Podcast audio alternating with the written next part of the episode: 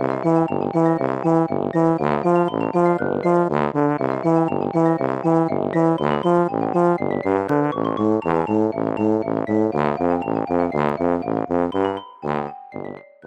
家好，我是帅帅。大家好，我是 GoGo。欢迎收听你的宅友已上线。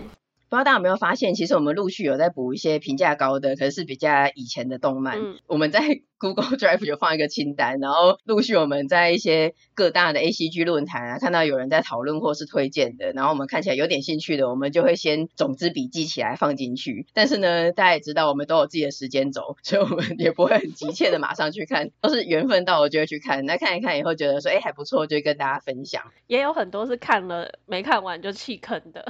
哎，对。更多是放在里面清单还排不上时间看的，更多的是放了超久，永远没有点开来看的，也可比端午节的吧。今天要分享的也是属于这个类型，就不是最近期的，是以前但是评价蛮高的动漫作品。这部作品的名称叫做《高分少女》。当初在论坛上看到这个名字的时候，又再度先入为主的想说，应该是那种典型日本动画的画风，很会打电玩的美少女之类的。哦，你好厉害哦！我一开始还想说，哎，应该是很会考试的女生吧。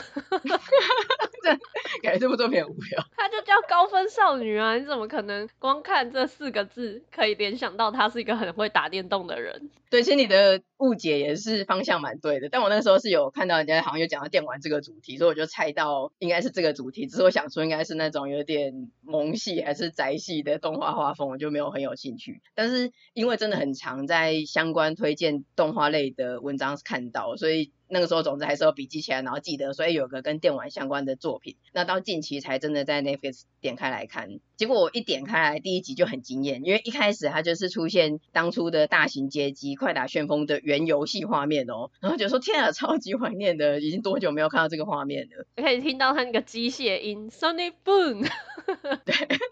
而且它的 OP 也除了快打旋风以外，还有出现很多其他九零年代的游戏，一格一格像素风那种，就觉得说哇，跟想象中完全不一样哎！这个主题跟这种像素风格一定是我会喜欢的啊，然后就继续一路看下去。真的，我觉得看的是一股情怀。没错。好，那接下来我们要介绍一下作品，但是会有剧透，所以大家要注意一下。背景设定在一九九一年，最开始或是最主要的主角，其实也不是预期中的那种萌系的国高中生美少女，主角是什么都不在行，只擅长打电动的小六男生，叫做春雄。然后有一天，他快乐的在电玩间的时候，巧遇了同班的一个沉默寡言的美少女，她是家里超有钱的模范生大爷。基本上这个大爷会出现在电玩间已经很奇怪了，更不可思议的是他还超强，整个 二十九连胜，然后使出一些超难使出的招式，快打旋风，造成现场玩家的围观。那后来春雄跟他对打，也被他打败，输不起的春雄就再投下他最后的硬币，想说我一定要打败他，但是他只剩这一次机会了，所以他就用让人不齿的烂招。打败了大爷，不耻烂招其实可能也是要比较资深的玩家才知道，就是那种你用了可能会赢，可是大家觉得说这个不是一个正正当当的方式啊，可能就一直一直龟缩，然后戳人家一下，戳人家一下那种，或者是用角色的能力差异之类。然后后来反正他就是真的赢了嘛，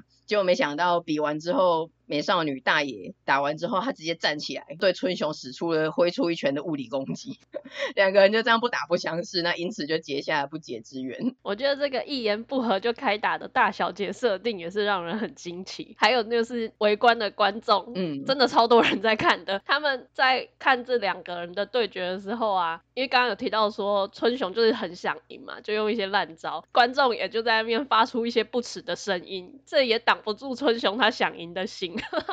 我觉得最好笑的是，因为他们算是三战两胜，第一战就是春雄就赢了，然后春雄他还挑衅，就以为自己厉害，就用单手，第二场就用单手打，很中二这样子，手放在空中。对，没想到第二场大爷马上就反击。秒杀他，然后就轮到第三场，就第三战，大家都想说这人又要使出下流的招数了。春雄不按牌理出牌，他第三站竟然选择正正当当的对决，然后观众又在那边吐槽，就说：哎，他明明就可以这样正当对决，他为什么第一站硬要用那种下三滥的招数？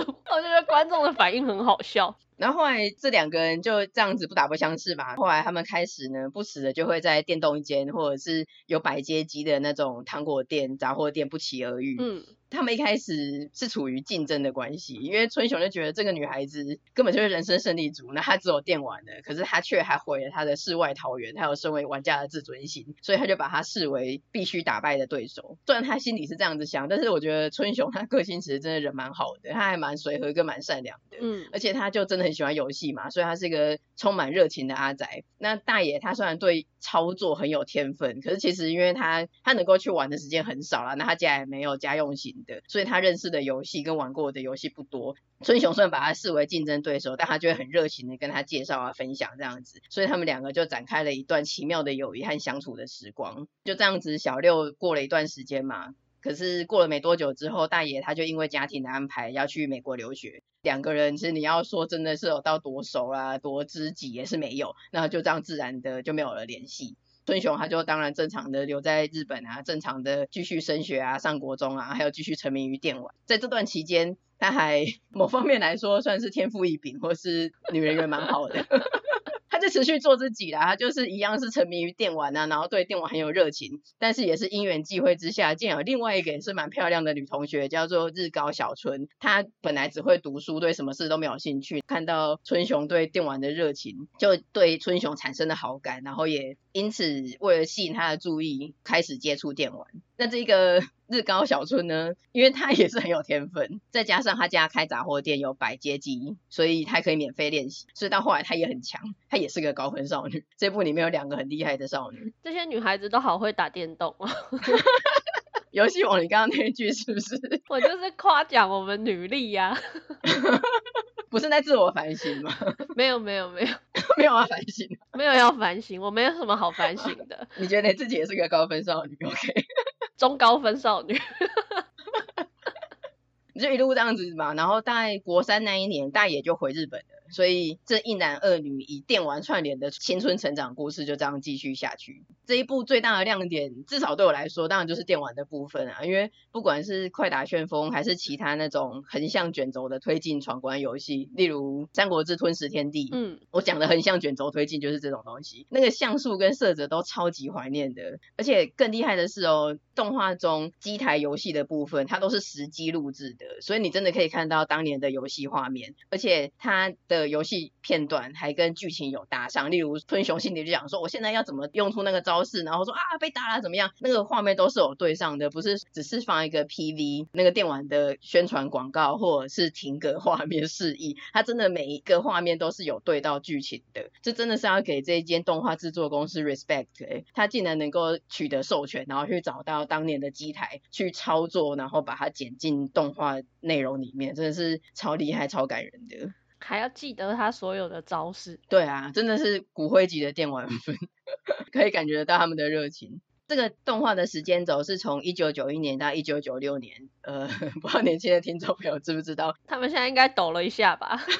哎、我我我出生那一年哦，哎、欸，不对，现在有好多两千年世代的，对不对？两千年的都已经在工作，天哪，好 恐怖哦！已经在职场了，根本不知道我们在怀旧什么意思的。好，但反正我们就要继续怀旧。总之，这个年代呢，如果知道的人就知道，它正好是格斗游戏的街机，还有家用电玩开始蓬勃发展的时代。所以你可以随着剧情去看到九零年代电玩的演进，包括什么魔法气泡啦，还有任天堂 PS，大家应该还知道吧？嗯，PS 一的时候就是那个时候出的，当初是竞争对手的 Sega 土星，还有快打旋风啦、格斗天王啦，甚至是划时代的，因为之前那些格斗游戏其实都算是二 D 的嘛，虽然还会动。那从二 D 走入三 D 的话，就是真人快打。嗯，他本来角色就像麦块一样，然后超方方正正的，变得越来越精致，甚至连纯爱手札又出现在这一个作品里面，然后就觉得哇靠，真是超怀念的。真的，我看到那个主机每一代的主机的时候，我也是超怀念的。他还用那个磁碟，有没有？嗯，这样子打开的那个画面，想说，哎、欸，那一台我家以前也有、欸，哎，真的，对青年级生来说，真的是超有共鸣，超怀念的。嗯，还有他剧情。推进的时候都会标示一九叉叉年，以 年代来推进。港片。对，我觉得这一点也是很复古哎，现在好好少看到这种操作方式哦，就标示某一年这样子。而且我边看边觉得说，天呐，九零年代真的是一个黄金年代。我觉得那时候好美好哦。虽然现在有很多的网络啊、手机啊，很方便，就是娱乐都是随时随地你都可以进行。可是当年那个游戏的方式还有快乐啊，不是现在可以比拟的哎。我也觉得那个时候的热情啊、创意展现啊，还有多元蓬勃发展什么的，真的都是现在不能比的。但我们现在就是非常的老人在说以前的年代比较美好。哎、欸，真的哎，我们是不是要反省一下？我们有没有点像那种当兵后的男生，一直会讲当兵的事情？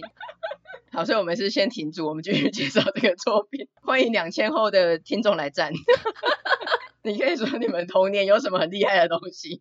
电玩是这一部的核心嘛，但是它。很惊艳的就是它不只是一个设定，就是说哦很喜欢，只是拿这个来串联，但实际上是要讲恋爱喜剧之类的。其实它真的占了很大的部分。例如说刚刚讲过的，它的随着时间轴的游戏历史跟推出的游戏的演进嘛，甚至是当年玩家才知道的一些招式啊、情报啊，其实它都考究的非常的仔细。嗯，真的觉得原作者跟动画制作组其实真的都应该都是很有爱的骨灰级玩家。他们的攻略应该买了不少，而且现在都有。珍藏着吧，才能有办法这么仔细的说出每一个历史片段。对，而且最厉害的是，他们可能我觉得应该不可能还记得，但他们有去考究出按钮组合，嗯，就是在画面上，他还会什么上下左右什么 A B 键怎么样那样子，然后来说这样才可以使出哪一招招式。我就觉得哇靠，这真的超级 hardcore 的。还有要怎么样才可以叫出隐藏角色？对。太强了，这个真的超级好笑的。我看到的时候也是被戳中窄点跟笑点，就想说，对，以前的人真的都会沾沾自喜，觉得说我怎么样可以去叫出隐藏角色，然后还会叫失败，然后就很懊恼的趴在机台上这样子。完全看到当年的自己啊！我当年是不会叫了。包括那些招式，你没有那么激啊？不是，我叫不出来那个隐藏角色，因为我就一直是个游戏鲁蛇。哦。包括角色，我也不知道怎么按才能能够叫出那个隐藏角色好鬼。然后我一直都是用普通攻击，或是乱扭乱按一通，我不知道怎么样是正确的按键组合，可以去使出哪一招招式这样子。使出波动拳、半月刀，这个你没办法。嗯，我就只能选能力值最高的角色，然后相对来说最容易乱按 就能使出大招的角色，长手长脚的那个。然后我觉得除了电玩以外，春雄他这个电玩狂热仔的心理活动很旺盛，这一点也很好笑。嗯，他会有各种激动的 OS，例如，嗯、呃，他去一间店的时候，然后那一间店正好要安装新版的快打旋风，他除了装完以后要玩，他甚至连安装的过程他都很想要参与，这样子一个朝圣的心态。他说：“拜托，可以让我看看吗？”在那边赞叹。然后前面不是会有，大家应该记得，游戏一开始进入的时候会有一个版权页，其实那个真的就很无聊的版权页，就是说你不能公播啦，不能怎么样怎么样授权这样子。然后春雄就说不知道写什么，但一定很特别。我想要特别在哪里？真的英文很差哎，不愧是不读书的小孩。但是他每一个季节都觉得很珍惜。没有没有，可是他那时候还小啊，那种小六、国中、高中。哦，一整页的版权页英文对他来说太难。对，而且那个时候搞不好英文课还没那么盛行呢、啊。也是，真的是好久以前的年代。不像我们现在是从幼稚园开始就在学多语教育，新的年代是不一样了。说的也是，我真的不该取笑他，我也是到国一才会英文的。对吗？你刚刚还笑人家不读书。大家就看不懂，然后说这一定很特别。你现在看懂就想说，哎，那不是版权页吗？我按暂停，想说那是什么？那是你长大了，当年的你也看不懂，你也觉得那一页好特别，一定很重要。没有没有，当年的我就是一直按圈就是过去，我并没有这么电玩狂热，我没有要掌握每一个细节、每一个资讯，我就知道说这个只是个过场，我要赶快进入游戏了。然后他对胜负也非常的执着，就是后来反正他跟这两个高分少女，就是常常除了生活上的一些情感纠葛之外，他们在电玩上也是竞争对手嘛。嗯、然后后来日高小春变得很强，然后他自己心里就在 OS 就讲说，日高是不是变得无法想象的强大，还是我变得可悲的虚弱？然后就自己说两者皆是，气到要尿裤子，气到想啃他的头。然 我就觉得真的超好笑的。他真的心里的 OS 很旺盛，真的很好笑。但我觉得我好像对观众都比较有兴趣，我就是围观的群众，因为每次主角他们在对阵的时候，那些观众的反应都很好笑，尤其是他们会煞有其事、一脸认真的在讲解现在使出什么招式，然后还有过度热血跟激昂的播报，我真的觉得每次我都被他们给逗乐了。真的，不管是旁白君还是春雄，或者是电玩店的路人，就是每一个人都是化身为 Speedwagon 在那边疯狂的讲解 旁白这样子。还有那个啊，他们不是有去参加快打旋风大赛吗？嗯，就有主持人会讲解嘛。那后来其中有一个参赛者，他就是落败。我知道，打扮成龙的那个人。对对对，然后落败之后，他就要求说他要去当讲评者，两届他都要担任这个角色。嗯、还有另外一点我很喜欢的是。电玩里面的角色，他不是只是说，哎、正常生活，然后他去玩电动、电玩的画面这样子。他在动画里面，他把它混在一起，就是电玩里面的角色，他会出现在现实生活的某个背景，像那个 AR 一样，出现在生活场景之中。可是这个没有解释，应该就只是电玩仔仔的脑内幻想吧，他没有解释为什么他们会出现。然后最常出现的，当然就是春雄最喜欢用的《快打旋风》里面的盖尔。就台湾民众来说，我们会把它叫成阿里咕，或者是港片迷来说，会把它叫成扫把头，没错。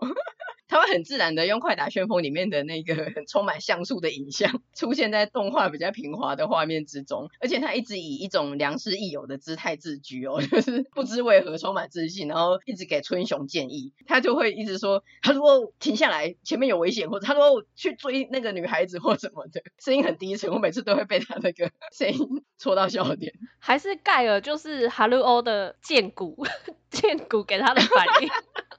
大家知道人类图吗？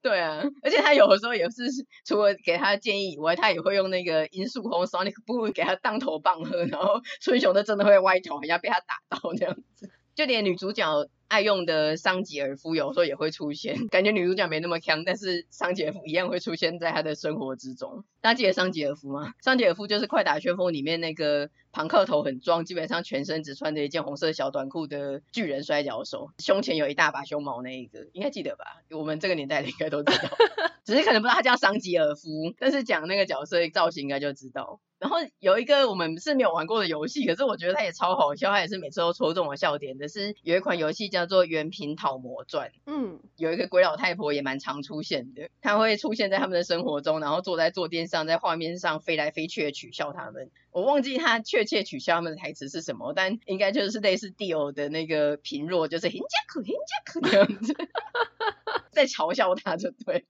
很好笑。然后里面的那些配角也都蛮强的，整部反正就蛮欢乐的，像春雄他妈、糖果店的老婆婆啊，或者是大爷他姐之类的，就都蛮强的啦。然后他们里面还有一个老师，我觉得这个真的是超级恶搞。他小学有个老师，完全是真人快打里面的一个辫子头的华人武术家，但我查不到他的名字，基本上有点像七龙珠的陶白白。大家知道陶白白是谁吗？一直在讲当年那个年代的角色，这集真的比较适合做 YouTube，因为没有画面很痛苦，没有办法做辅助图片，对，没有办法就是手比出来说就是这个画面。他在动画里面有两次，我不知道你有没有注意听到，就是他用腔调超奇怪的方式去讲中文，可能符合他的华人武术家形象。他就是说谢谢 再见，有你学的那么夸张？更夸张。我觉得你浮夸了，我就觉得真的是有够政治不正确，真的有够好笑。刚刚讲的都是亮点，而且都是一些很好笑的点。我是真心的，就是一直被逗乐，然后真实的发出宰笑。哎，我觉得真好笑。我可以想象，我很喜欢。有一个不算是亮点，可是也是这一个动画让我们很印象深刻的呢，就是这一部的女主角大眼睛。嗯，但是让人印象深刻的点是，她完全没有说过任何一句台词，非常的惊人。这也是我到现在。到现在哦，看完了的疑问，就他真的会讲话吗？我真的很怀疑耶。因为其实动漫里面是有沉默寡言这种属性的，我们也看过很多。可是你真的到一整部作品，他没有讲过一句台词，这真的是我们长知识诶，第一次看到。而且这部是我先看嘛，所以我一直在想，我要跟你讲到第几集女主角才讲话哦。嗯。然后我一直等不到这个时间点，因为到两季结束她都没有讲话。我还记得我看到一半的时候，我还特别问你说他真的有讲话吗？他什么时候才会讲话？我还等不到那个时机告诉你，你就已经忍不住先问我，因为太惊奇了，想说为什么都这个时候了，他还不讲话，还是让春雄一个人在自问自答？真的，而且我一开始的时候我是真心的怀疑，不是在搞笑或是夸饰哦，就是想说会不会是只有春雄看得到他，他其实是鬼或者想象中的朋友。后来就哎，其他人跟他互动嘛，就确定说他是一个人。但是到后面有一段就是春雄去找他，然后他就用比手画脚的方式比出打电动的样子。我想说天哪，他该不会其实是聋哑人士吧？嗯。后来我还片尾去找他有没有声优，啊，其实是有 声优好像。可他这样还需要找声优干嘛？就是 找一个人兼任那个 slash。对啊。就是小春兼大爷可以找同一个声优，没有了，他还是有一些那个嗯啊叫 嗯啊那种。但我觉得他应该是会讲话的，因为我觉得他在第二季的片尾曲，他有改画面，然后他有嘴型，好像他在唱歌一样，这是唯一一个地方。哦，是的，我想到他是在讲什么。呃，我后来有上网查了，就是他在整部作品里面，漫画里面，他有在某一话有讲过话。某一话。OK，对，好像只有一哦，不是复数。对，所以他其实语言能力是正常的，只是他就是不喜欢讲话到一个很夸张的程度。所以整部作品就是春雄一直讲话当旁白君，解说游戏啊，或是推测大爷的想法，然后一直自问自答，自己接话，说：“哎，这很棒吧？对啊，我也这么觉得。那你这样怎么样呢？啊，怎么样？你现在是不是饿了呢？我们等一下去哪里呢？” 一直在自问自答。这真的也要是一个话痨才有办法跟他相处哎。对啊，他们的情谊啊，跟相处模式都非常的神奇。嗯，甚至他们后来不是去比格斗天王的比赛吗？就是有去外县市或者比较远的地方。我想说，天啊，你们就十几个小时，这个大爷已经完全不讲话，这个旅程到底是要怎么进行下去？对啊。一天不是要讲几万字吗？他都不用讲，还是他内心很激昂，已经自己表达完毕。对，他的那些分量都是给春雄去讲了。而且大爷除了都不讲话以外，其实他通常都是面无表情，他就是没有反应时是个大爷这样子。可是可能就像你讲的一样，他只是看似很平静，但他内心也是有一些激动的部分。例如说，在打电动的时候不小心去打到他，或者是玩法激怒他的时候，他就会在现实生活中使出物理攻击，对，去踩春雄的脚啊，或者是直接揍他一拳这样子，嗯，都是来真的。哎、欸，对，因为他的大小姐，她要学一些武术，所以他的拳都很重。嗯，春雄也真的是蛮耐打跟耐撞的，他就是被打也没关系。其实我觉得春雄蛮 M 的，你不觉得他蛮 M 的？他很 M 啊，然后他连被车撞之后都没事，然后他还觉得说，哎、欸，这个熟悉的感觉，因为不止被撞一次。我觉得有一点就是大爷很 S，然后 春雄很 M 的是，他们一开始不合，就是刚认识的时候，但是有一次躲雨，所以一定得玩那种两个人合作，然后时间很长，如果两个都不死，就可以一直玩继续躲雨的游戏。嗯嗯嗯。可是大眼睛觉得他很烦，那个时候他很讨厌他，所以他就把敌人抱过去，HP 只剩一点点，快挂在春雄旁边，把敌人抱过去给他，还把他的那个补血都吃掉之类的。那边超 S 的，超好笑。而且以前我们就很爱玩这种吞食天这种横向卷轴，然后两个人合作的时候，有的时候真的就不小心你吃到我的包子啊，但不小心打到自己的队友，对，我体力很好的时候去吃到别人的包子跟鸡腿，那另一个人就会激动，就说你满血，你干嘛吃我的？对。然后大野的另外一个反差是，她就是一个美少女，可是她在任何的阶级中，她几乎都是选大智老的角色，这也是个反差。可是后来有讲原因，就是说因为那些大智老的角色外形比较不讨喜嘛，比较不帅，而且操作上也比较笨重困难，或者是能力设定上他就是一个大智老，他没有很厉害的能力。嗯，但也算是一种帮助弱势的概念吧，就觉得说大家都不选他，他们很可怜，所以他就都去选这种角色。嗯，我记得桑吉尔夫一开始跟大爷。相遇的时候，好像就是旁人在那边说，没有人要选桑吉尔夫，他太难操控，赢不了什么的。然后大爷望过去，就好像看到桑吉尔夫在哭，嗯、所以他就选他。然后桑吉尔夫心里还想说，这是个善良的孩子，这就是他们的初相遇。嗯，而且他操作桑吉尔夫真的超强哦，到现在还有他那个画面，真的就是一个神挡杀神，佛挡杀佛的人体吸尘器耶。怎么会这么会操作桑吉尔夫啊？他不是一个这么灵活的角色啊。对啊，他那螺旋打桩机超强，而且也算是长知识诶，就是原来游戏公司在设定的时候，他真的能力有差诶，就是他有讲说桑吉尔夫好像才一还二，嗯，然后那一个阿里固是大概七吧，我想说靠，也差太多了吧？就是一样的操作能力来说，它的本身角色设定是真的强度有差到这么多哎、欸，好扯哦。哎呀，这一部是我看之前完全没有查嘛，嗯、所以一开始的时候还以为它是 Netflix 原创动画，因为它一开始不就跳出一个 Netflix 原创动画嘛，所以我甚至不知道它是漫画改编的，然后我就还以为说反正它是原创动画，然后再加上是只有一季十五集，因为 Netflix 它的那个是一个要标签点下来嘛，所以我就这样看就想到哎十五集，然后看完十五集之后还想说哎完结撒花，这部还蛮好看的，嗯、就跳转十六集，我想说哈 什么东西，就才发现原来有第二季，原本觉得蛮开心的，说哎这部很好看，那还有第二季，可是第二季的一开始其实我有点失望，因为第二季比较着重在三角恋的部分，所以主观上我觉得没有第一季好看，你觉得嘞？第二季来说，就有一点在看着他们成长而已。嗯，对啊，所以我本来就是在还是继续看下去嘛，就继续关注他们的发展这样子，但是心里会想说，哎，其实可以收在第一季就好了，因为我那个时候还没有查，不知道它其实是漫画改编的，我以为是原创动画，但还有两季。嗯，结果后来看到第二季的最后一集。大爷又再度的奉双亲之命要离开日本，而且这次没有打算回来，他要去美国读大学，然后甚至要嫁给他们家安排的人。这个时候呢，当了两季恋爱傻瓜的春雄，他终于坦率的面对自己的心意，追到机场，然后他们两个就相拥，而且春雄还说他未来一定会去找他，然后就结束在这里，然后我就震惊，就想说为什么？我以为要结束的地方继续，然后我以为有应该有继续的地方没了，所以我从那个时候我才上网查，是到那个时候才发现说，哎，原来这一部是漫画改编的，动画只出到这里而已。嗯，我也是到现在听你讲，我才知道原来它是漫画改编的。我们到底要多不求甚解？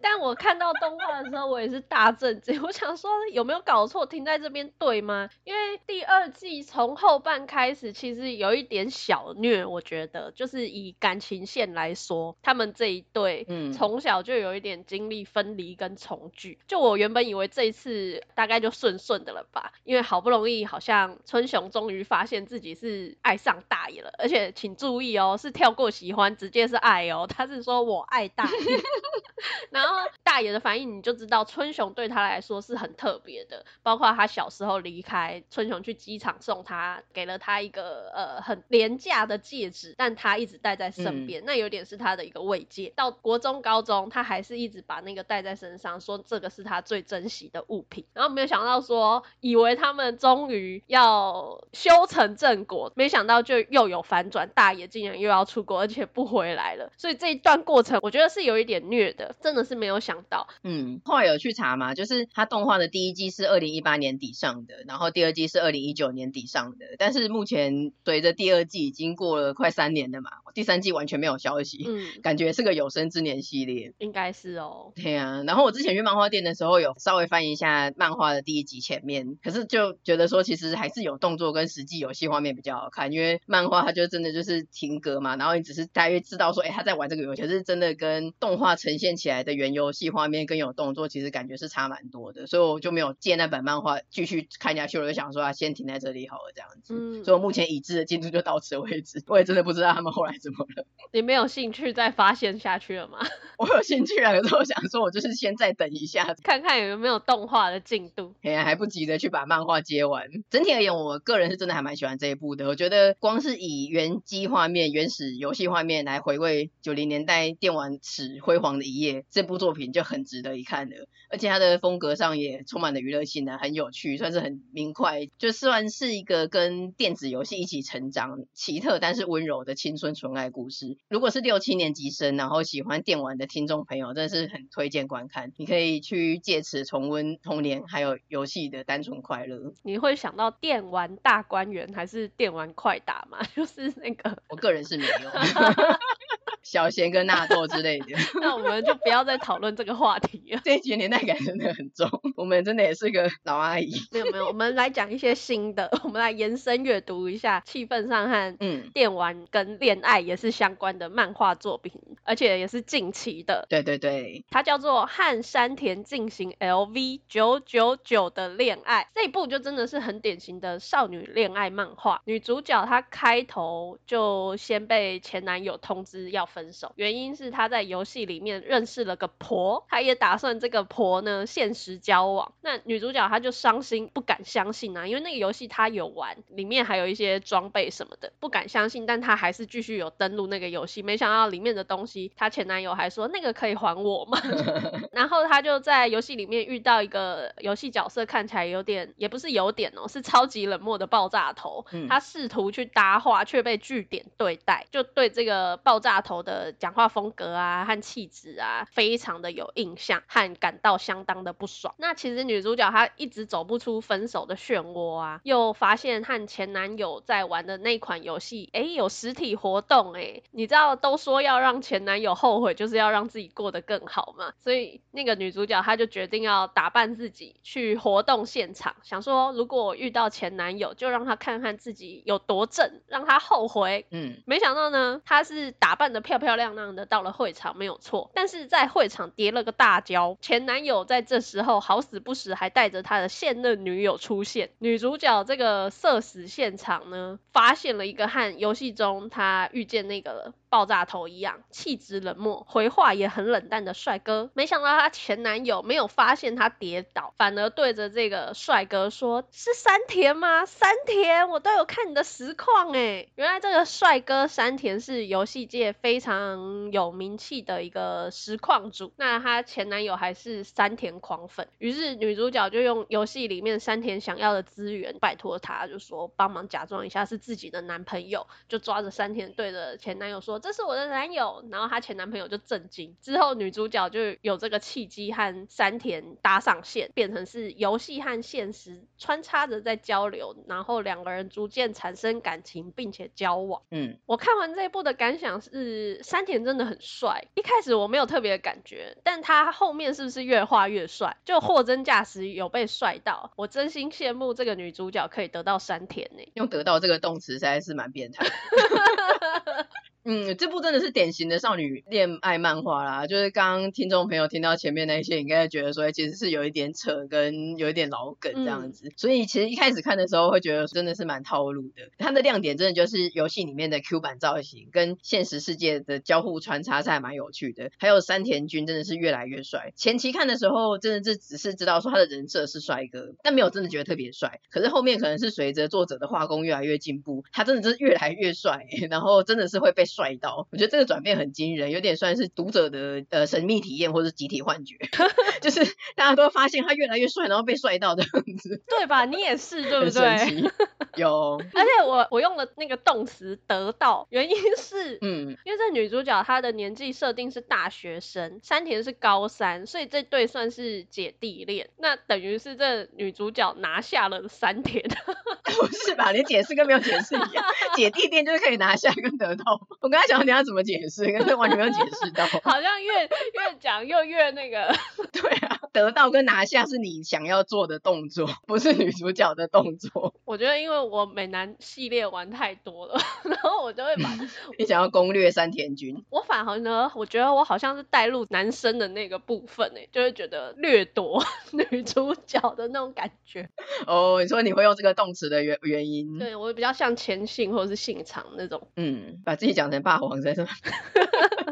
好，就是总之这一开始呢，对女主角她一直被困在分手的漩涡里面，其实我觉得还蛮烦的。因为她还会一直跟她的朋友讲嘛，嗯、连他的朋友都想说有完没完。嗯，那后来虽然有发现说，哎，其实这女主角人蛮好的，但是我个人觉得她有一点圣光。比如说，她一开始遇到了同工会的女孩子在整她，那个女孩子蛮小的啦，好像才国中嘛。啊，对。她就假意约女主角见面一起玩，可是其实当天那个女生她自己不会到场，她有家教要上课什么的。女主角到了现场之后呢，就发现说，哎，那个女生没有来耶，反而是那个女孩子，她就约了同一个游戏里面痴迷他们游戏工会会长的人，让对方呢以为女主角就是游戏工会会长本人，连女主角到厕所的时间比较长一点了，她还会直接追进女厕拍打门，问她说你还好吗？那个人是个男生，所以其实还蛮恐怖怖的。但这个女主角竟然就原谅了那女生呢？虽然她是有先说责骂跟惩罚就交给你哥哥吧，其实哥哥就是那个游戏女装大佬工会会长本人啊。但我还是蛮震惊的，想说这算是他大人的宽容吗？那后面还有别的事件，也是觉得女主角人好跟对人真的不设防到极致哎，难道这个就是要这样的人设才能够吸引到山田吗？你说说看呢？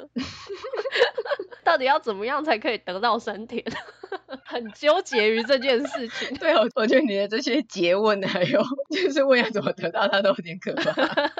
但总之，我还是平心静气的说一下，就是我觉得整体而言，嗯、呃，不管是这部作品或是其他，我对圣母系的角色的容忍度，我自己是觉得我好像比你高一点。可是我觉得这一部是真的特别夸张，因为那个不认识的男网友去厕所，那你不知道他到底是要干嘛。如果他有经过一些纠葛或者心路历程，或者过一段时间，他在想说，哎这个小朋友原谅他就算了，他真的就立马原谅。嗯，所以我觉得这个真是蛮扯的，一次就算了。可是他后来他还有认识另外一个女网友，然后那个女网友也是试图要诱惑山田君，那个时候已经是她男朋友了，也没有到真的要诱奸还是怎样，但她就是要把他送给另外一个男生还是怎样，反正他就是安排了一个局。虽然她这一次是有一点觉得说啊，她有点后悔，觉得对人太不设防了，然后还有就是跟那女人互甩巴掌，可是她最后还是原谅他，然后我就觉得说哇，真的 很惊人，对嘛？不是我个人太坏还是怎么样的？他真的比较夸张一点，你是不是也这样觉得？我觉得他是真的蛮夸张的啦，可是一方面我。我也会想说，因为做人本身不是很宽容的我们，嗯、然后在这边议论很宽容的女主角，是不是显得我们很苛刻？所以我不是一直在反问你，就是有一个醒思自己的感觉吗？没有啊，你只是想要把我觉得同温层说你也这样觉得吧？不是我很坏吧？这样子，你的问的不是想要反思啊，你只是想要有同温层而已。如果你真的觉得我很坏，你也可以直接告诉我，哎，对你就是错了，你就是要宽容一点什么的。但你没有啊，所以代表不是我的问题吧？可是我说真的，我不是现在在刷好感度，嗯、就是我是客观来说，我觉得他真的是有一点夸张，跟圣母的属性。嗯、可是我没有讨厌他、欸，我也没有讨厌他，我只是记不得他的名字而已。嗯、你有发现吗？以前我们都还会记得说，哎，这个女主角叫什么名字？但我整本看完，我只记得山田，其他人我都不记得。其实我还蛮喜欢这一本的，老实说，但我真的记不得她的名字，哎，怎么会这样？如果真的讲到非常的中肯跟有点冒犯的话，说实在，这一部的重点就真的是山田君，所以我们只记得重点也是很合理的。是吗？是吗？我又是在争取同文层的认同。这部真的就是很典型的少女漫画啦，然后它的组合就是算是有点傻气，然后很有朝气、很活泼的大姐姐。那我们先不管她的圣母属性，嗯、跟气质冷淡，但是其实本性很温柔的女大男小组合，其实基本上是还蛮甜的。如果你不去管一些圣母光辉或者是有点老梗的部分的话，是看得下去了，就就当做一个无脑的少女漫画看。然后重点就是看桑田君越来越帅这样子就好了。这个结论呢，完全没有加分呢，跟中间的评论感觉都有够苛刻跟。随便，而 且你还说人家是无脑的少女漫画，还不如不要讲，感觉态度很差。可是这一部我有一个印象是他之前蛮红的，所以我们才会知道这一部，所以真的是有兴趣的人可以去看看这样子。听完之后还有人想去看吗？可是这一部真的不差，平心而论，一直在反复的辩证。会不会听众又来信说我们越描越黑？我希望大家真的放下成见。你才要放下成见。没有，我现在想到，其实我们还是维持我们的原则，就是我们很不会讲少女漫画。对耶，真的。我每次都讲的不好。又来了。每次讲一讲都说啊，就少女漫画就那样嘛，这样子还是可以看看的。好像是哎，我们怎么？嗯，我觉得有真的很有剧情的比较好讲的，是少女漫画基本上就差不多是那样，所以我们能讲的也就差不多这个风格。好了好了，收尾吧。对对对，如果很厉害的，大家也是可以推荐我们的。反正我们就很常被打脸嘛。有剧情又有脑的少女漫画，又有帅的人。总之呢，今天这集就差不多到这边。喜欢我们内容的话，请追踪我们的 Podcast、Facebook 跟 IG，还有将我们的节目分享推荐给亲友。你的好宅友需要你的支持和推广。如果有什么想说的话跟想分享的事情，也都欢迎随时私讯我们。那也请在 Apple Podcast 给我们五星的评价哦。那我们就下次见啦，拜拜。下次见，拜拜。